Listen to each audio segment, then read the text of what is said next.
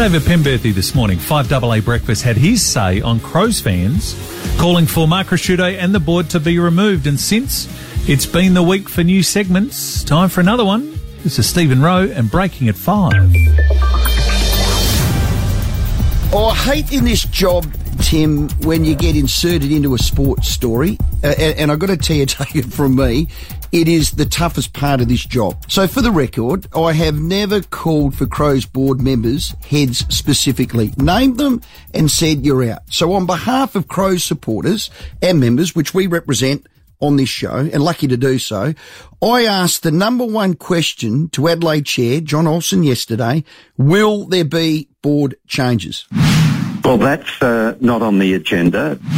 Okay, so fine, respect that. Close the book, he's got their back. So he would have all the information, what they knew, how they knew, when they got it and what they did. And, and, and 100% support that.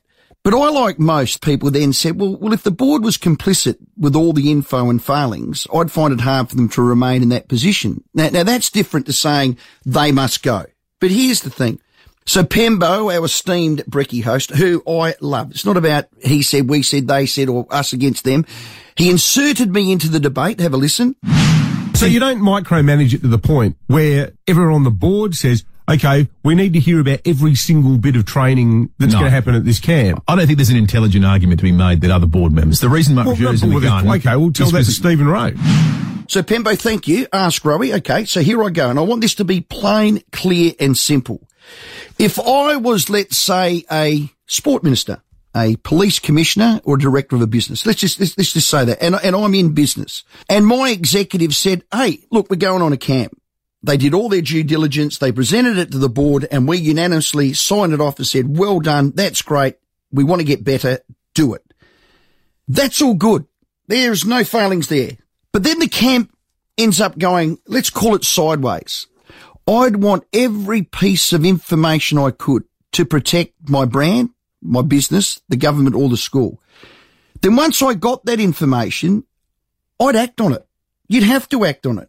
I wouldn't deny, I wouldn't deflect, I wouldn't bury, I wouldn't disregard, and I wouldn't absolutely ostracize the key stakeholder in all of this, the player, or the student, or the worker. If the Crows board members, hand on heart, had no knowledge of the camp failings, well then I think you didn't do your job. That is poor, in my opinion, corporate governance. There's a, there's a failing there. Not, you wouldn't get sacked with that, but that is a failing. If you did know and were a part, and I'm going to call it piss poor management, well, that is an absolute fail in my eyes. In my corporate world, that's a failing. The failings are there for all to see. It would take down the health minister, a sport minister, any ministerial position in government, state or federal, a school principal.